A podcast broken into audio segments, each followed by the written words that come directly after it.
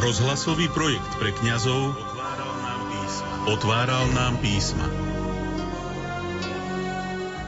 V projekte Otváral nám písma má teraz slovo kňaz pôsobiaci vo farnosti Košická Nová Ves, monsignor Jozef Jurko.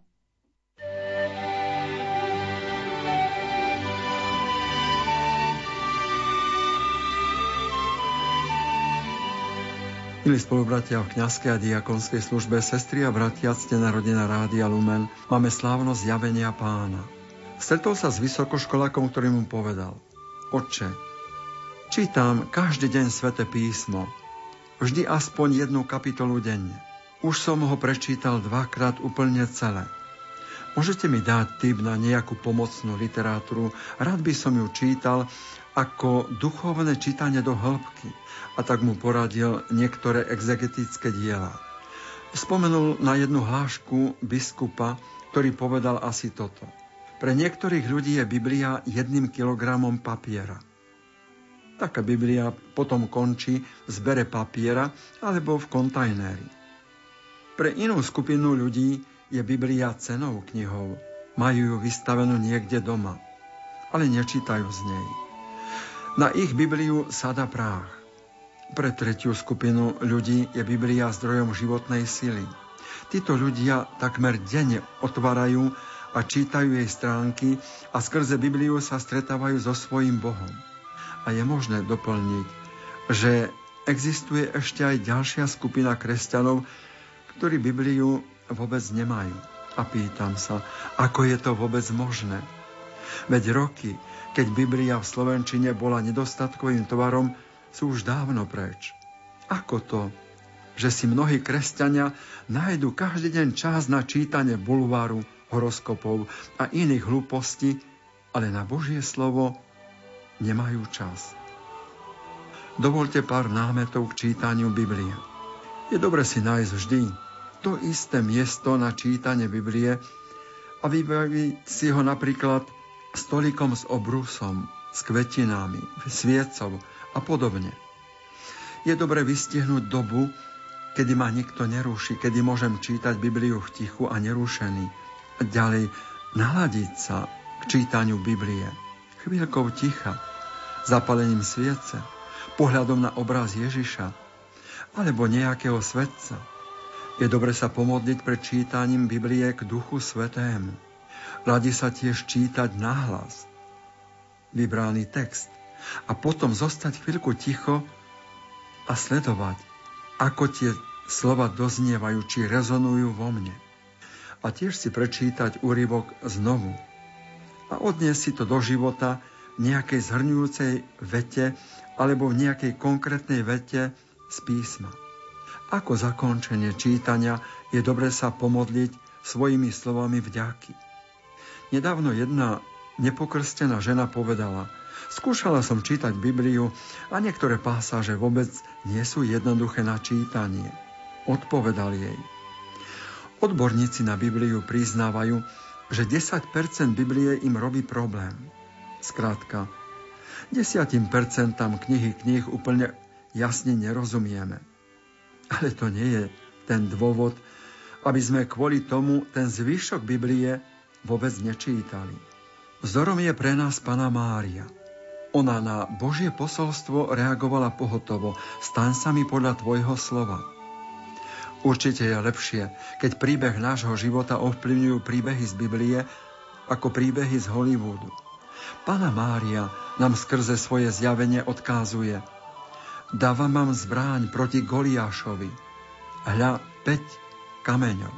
Modlitba svätého Ruženca, sveté príjmanie, sveté písmo, post a mesačná spoveď. Katechizmus katolíckej cirkvi učí. Útek do Egypta a povraždenie neviniatok sú prejavom toho, ako temnoty odporujú svetlu. Prišiel do svojho vlastného a vlastne ho neprijali.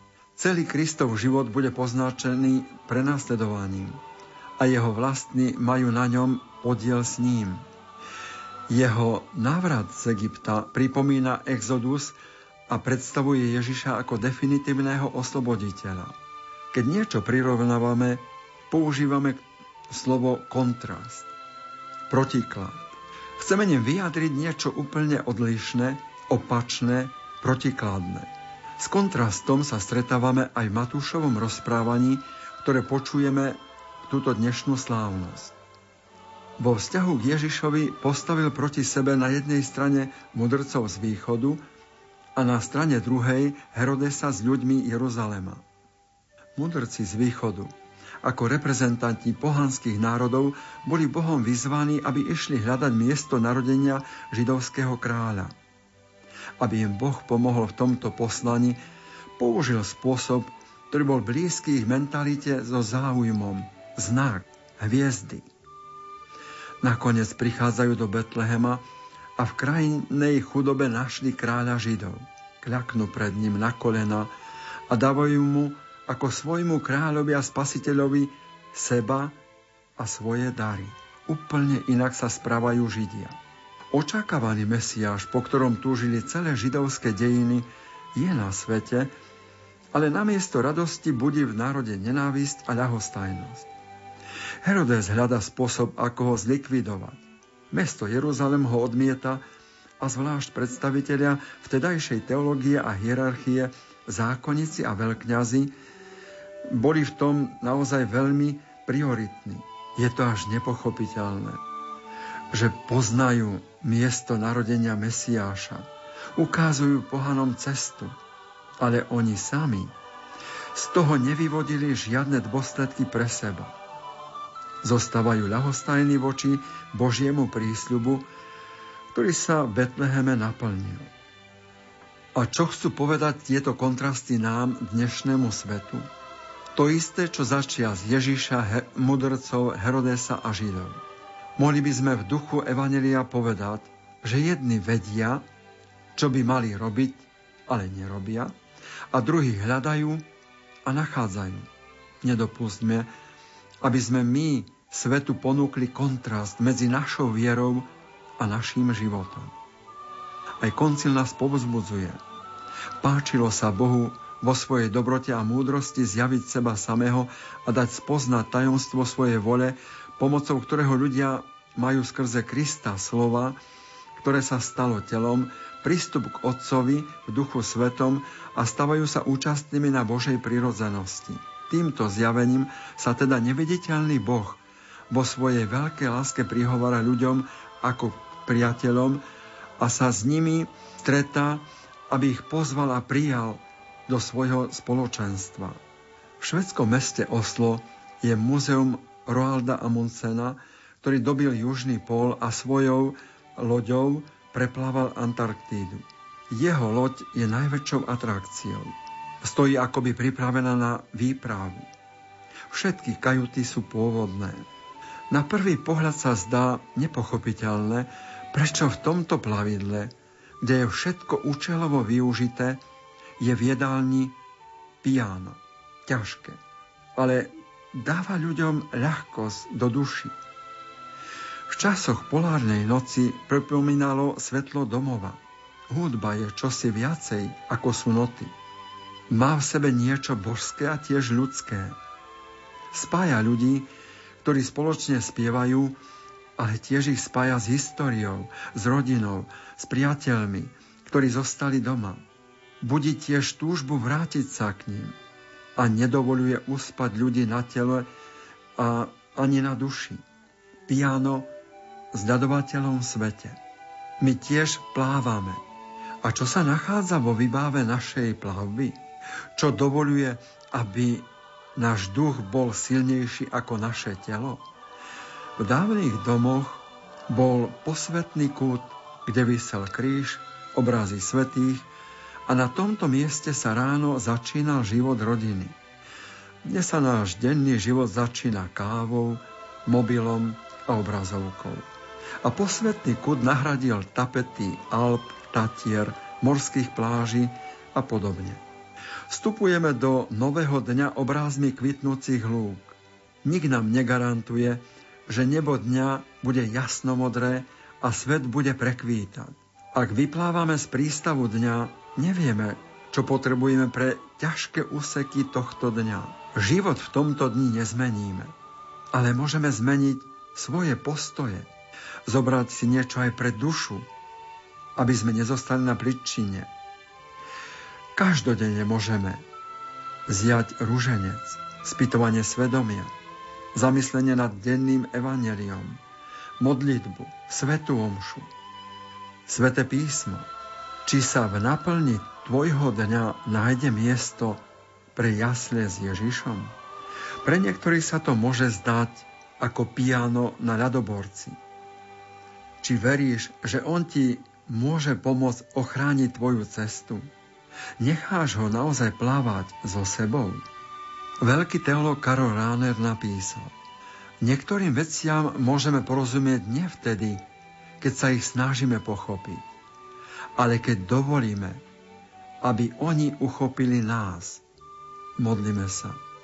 Všemohúci Bože, Ty si dnešného dňa svetlom hviezdy zjavil svojho syna národom, aj my sme ťa už poznali svetlom viery a prosíme, prived nás láskavo k sebe, aby sme vo väčšnej blaženosti mohli hľadieť na Tvoju velebu.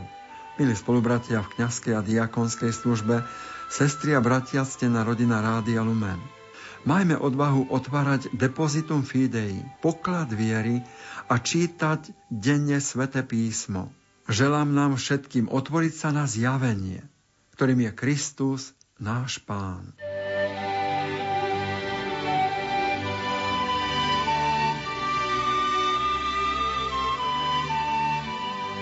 Anton Fabián a Julius Chalupa v knihe Studňa pod pavučinou, vydanú vo vydavateľstve Michala Vaška v úvahách inšpirovaných evanieliom na slávnosť zjavenia pána s názvom Záchrana akcia píšu. Keď sa veľryby dostanú na plitčinu, je potrebné dostať ich naspäť do hlbokých vôd. Inokedy sa stáva, že zamrzne povrch a veľryby potrebujú niekedy vyplávať, nadýchnúť sa a dostať sa naspäť pod kryhy. Preto ľadoborce presekávajú určité miesta, aby vznikli otvory v ľade na prežitie veľryb záchranné akcie sú veľmi náročné. Uvedomujeme si, čo urobí človek pre záchranu bielých veľrýb. Ale o koľko hodnotnejší je človek, ktorý tiež potrebuje záchranu. Nikto nedýcha len nosom a ústami do pľúc. Každý potrebuje dýchať aj atmosféru porozumenia, lásky, harmonie – Málo by bolo mať zdravý nos a pľúca, keby atmosféra v rodine alebo na pracovisku bola nedýchateľná. Ak niekto buchne dverami so slovami tu sa nedá dýchať, tak nie preto, že by bolo nevyvetrané.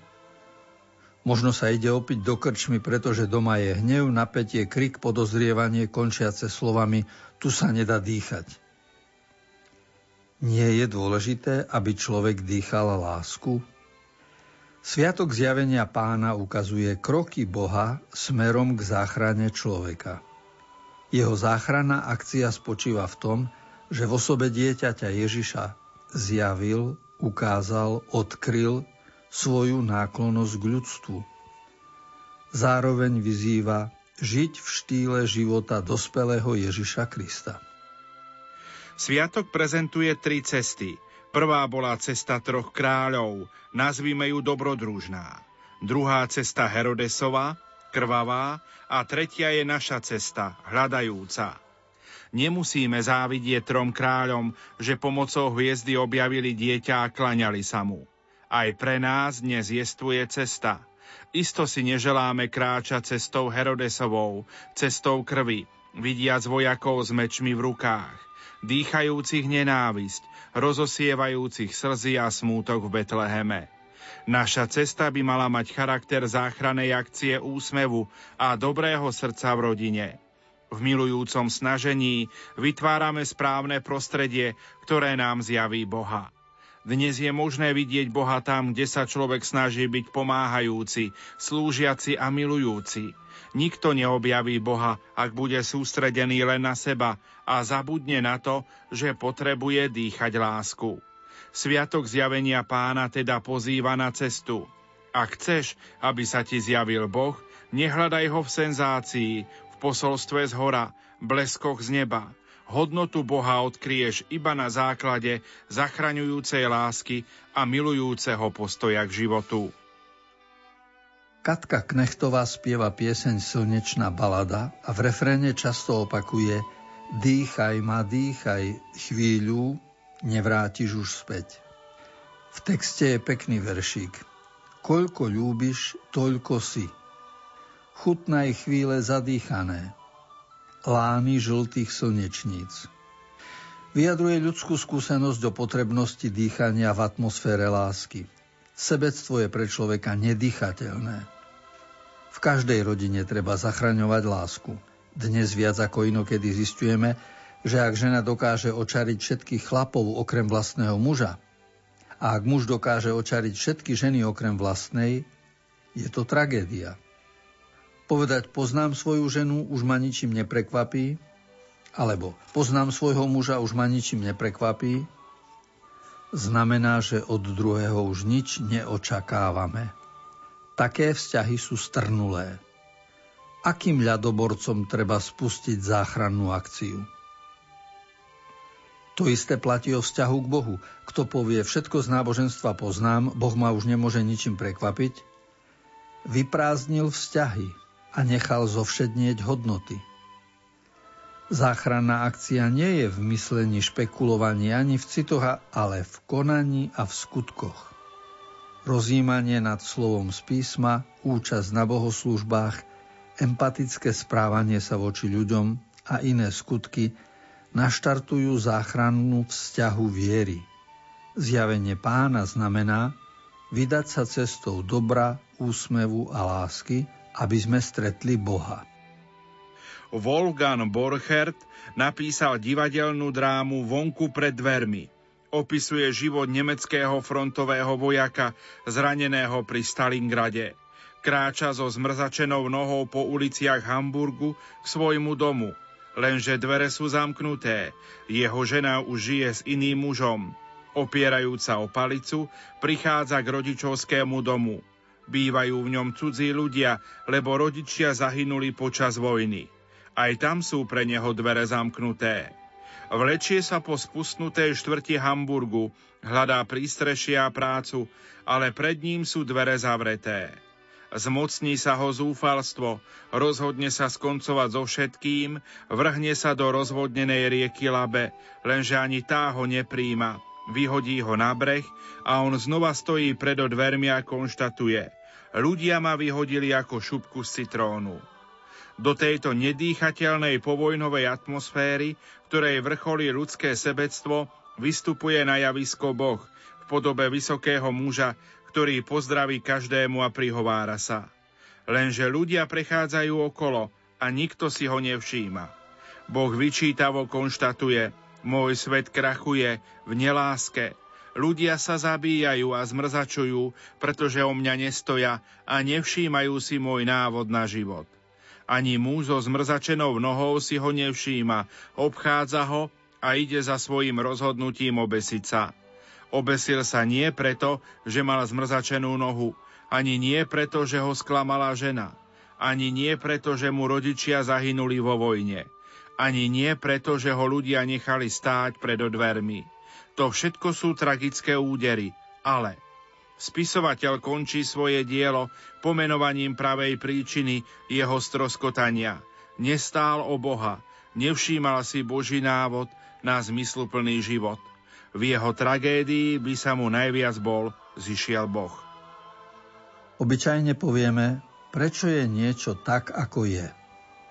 Kde je Boh, keď nepomôže? Po hĺbšom zamyslení však zistíme, že problém je v našej nevšímavosti. Až keď potrebujeme Boha a dovolíme mu vstúpiť do života, začína zmena. Bez Boha je človek skoncentrovaný na seba, život mu je ľahostajný, koniec tiež. S Bohom človek vystúpi zo seba, otvára oči, začína dýchať lásku. Ďakujeme za posolstvo, ktoré vyplýva zo Sviatku zjavenia pána. Vydať sa na cestu, spustiť akciu na záchranu dobra a lásky v našom prostredí.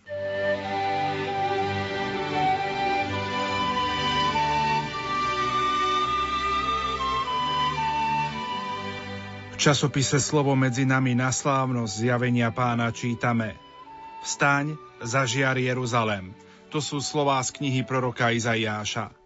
Dnes oslavujeme zjavenie Ježiša trom mudrcom, pohanom z východu, ktorí hľadali židovského kráľa. Ich príchod do Betlehema je naplnením dnešného prvého čítania, ktorom Božia sláva priťahuje ľudí všetkých národov do Jeruzalema. Keď sa však pozrieš pozornejšie, všimne si niečo prekvapujúce. Prichádza tvoje svetlo, pánova veleba vzýšla na tebou. Pohanov priťahuje samotný Jeruzalem, symbol vyvoleného Božieho ľudu, nie náhly záblesk slávy na oblohe. Je to žiarivé svedectvo ľudí, ktorí sa pripútali k pánovi a k sebe navzájom v tomto národy nájdu Božiu slávu. Len si to predstav. Aj my, Boží ľudia, ktorí spolupracujeme a modlíme sa, milujeme sa a odpúšťame si navzájom, môžeme svetu zjavovať Božiu slávu. Ak v tmavej bezmesačnej noci zapáliš jednu sviečku, jej svetlo možno bude vidieť niekoľko metrov ale ak budú zapálené sviečky držať stovky ľudí, ich jas bude vidno z oveľa väčšej diaľky a ak by si zhromaždil dostatok ľudí, ich svetlo by bolo vidieť až z vesmíru. Takýto je Boží zámer s nami. Chce, aby sme sa vzdali sebeckých, hriešných a pyšných postojov, aby sme sa navzájom milovali a slúžili si a tak boli jeho svetlom. Chce, aby sme ho nasledovali nielen preto, že je to pre nás užitočné, ale aj preto, že keď žijeme ako učeníci, sme si navzájom bližší a jasnejšie žiarime vo svete. Pridaj sa dnes k trom mudrcom a poklon sa novonarodenému Ježiškovi. Popri tom sa modli za cirkev, za svoju farnosť i za svoju domácu cirkev, ktorou je tvoja rodina. Popros Ducha Svetého, aby vázi celý Boží ľud neustále očisťoval, aj vďaka Tebe potom budeme spolu jasnejšie žiariť a priťahovať k pánovi viac ľudí. Pane Ježišu, uč nás milovať a preukazovať si lásku, aby sme naplňali svet Tvojou slávou.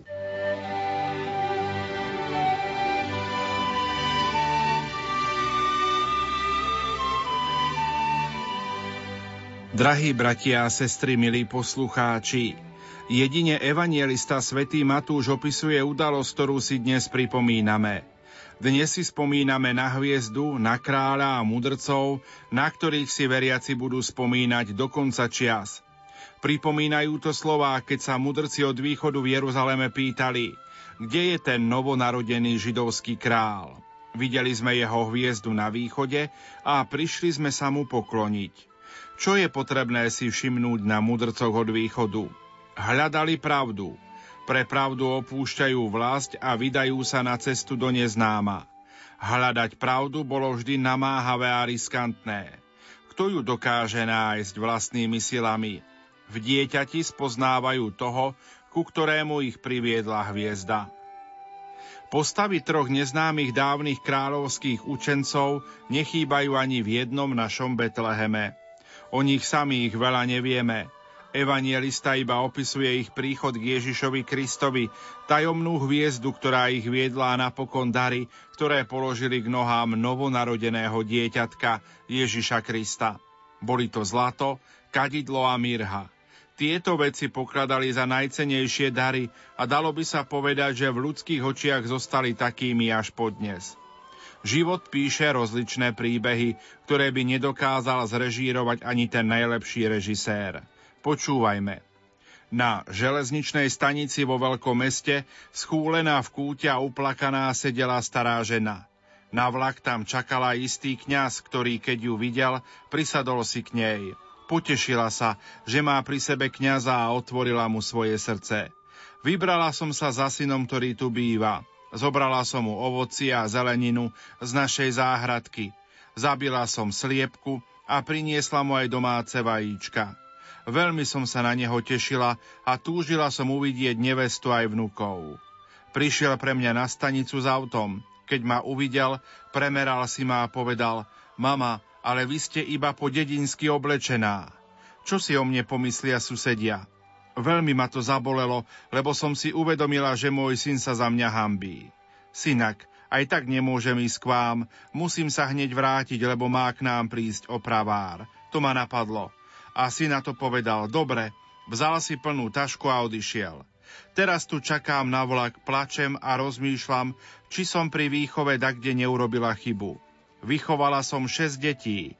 Muž mi zomrel, keď najmladšiemu boli tri roky. Myslím, že pre rodiča môže byť väčšej bolesti, ako keď sa dieťa za neho hambí.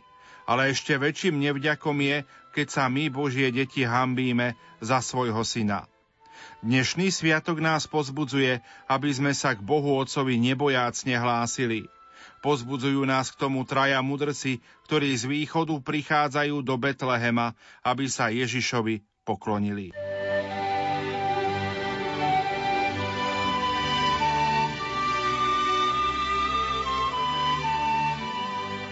Okrem troch mudrcov, ktorí sa chceli pokloniť dieťaťu v jasliach, vydala sa na cestu aj štvrtý král. Chcel mu darovať tri drahokamy, ale pretože jeho kôň okrivel, Král neprišiel včas na dohovorené miesto. Napriek tomu však pokračoval v ceste. Lenže prišiel neskoro. Jedna úbohá matka mu v bezútešnom smútku rozprávala o hroznom vraždení detí v Betleheme, ktorému padol za obeď aj jej synček. Naplnený súcitom voči nej, daroval jej jeden žiarivo červený drahokam, ktorý pôvodne chcel odozdať kráľovskému dieťaťu v jasliach. Po niekoľkomesačnej ceste dostal sa do Egypta, ale tam sa dozvedel, že dieťa Ježiš sa so svojimi rodičmi vrátilo do svojej vlasti. Král sa opäť vydal na cestu. Blúdil niekoľko rokov a všade sa dopytoval na dieťa a hľadal ho. Na okraji jedného veľkého mesta stretol akéhosi malomocného, ktorý bol od hladu celkom vysilený. Daroval mu druhý drahokam, aby si zaň mohol kúpiť jedlo. Král sa pobral ďalej, blúdil a hľadal už 30 rokov, ale za to jeho túžba nájsť pána sveta tým viac rastala. Cítil však tiež, že jeho starnúce srdce už dlho nevydrží namáhavú cestu po polovici sveta. Jednému polonahému mrznúcemu dieťaťu daroval aj svoj posledný drahokam, aby sa mohlo zaudieť a nasítiť. V tom sa náhle zotmelo, hoci bolo ešte len krátko popoludní a zem sa začala triasť. V smrteľnej úzkosti si kráľ pomyslel, či celé moje hľadanie bolo darovné. Tu mu však zažiarilo z kríža nebeské svetlo a on začul hlas, ktorý mu vravel. Ty si ma utešil, keď som žialil. Zachránil si ma v nebezpečenstve života a obliekol si ma, keď som bol nahý. Ale ja, pane, kedy? To, čo si urobil ľuďom, ktorí boli v núdzi, urobil si mne. A na to štvrtý kráľ vďačne odozdal svoj život kráľovi svetov na kríži, pretože napokon ho predsa našiel. Bratia a sestry, milí poslucháči, dnes si chceme poklaknúť nie pred znázorneného Ježiška v betlehemskej maštali, ale pred skutočného Ježiša Krista na oltári. Pred neho chceme položiť tieto tri veľké hodnoty, ktoré zvýrazňujú zlato, kadidlo a mirha. Chceme pred neho položiť naše materiálne zabezpečenie, naše životné postupy v budúcnosti, svoje zdravie, život i smrť. Nie v tom zmysle, že sa v ich prospech neho zriekame, veď aj tak patria jemu a sú jeho darom, ale v tom zmysle, že mu ich vedome a dobrovoľne dávame k dispozícii, aby nám z nich dal toľko a len vtedy, ako to on uzná za najvhodnejšie pre nás. On najlepšie vie, čo je pre nás prospešné, čo je najvhodnejšie, čo môžu uniesť naše plecia. Troch učencov z východných krajov priviedla za Ježišom dôvera. Vedeli, že hoci mu dávajú veľa, nebude to pre nich stratené. S podobnou dôverou predstupujme dnes aj my pred jeho oltár. S vedomím hlbokej dôvery odajme mu tri spomínané dary k dispozícii i naše materiálne záležitosti, i našu životnú dráhu budúcnosti, i svoj život a smrť. A potom sa pokojne môžeme vrátiť domov. Svoje cennosti sme zanechali na najlepšom mieste v Božích rukách. Aj dnes prinášame Bohu dary. Je to náš vlastný život. Nuž vydajme sa na cestu. Stačí si vziať zlato lásky, kadidlo modlitby a mirhu vlastného utrpenia a ísť sa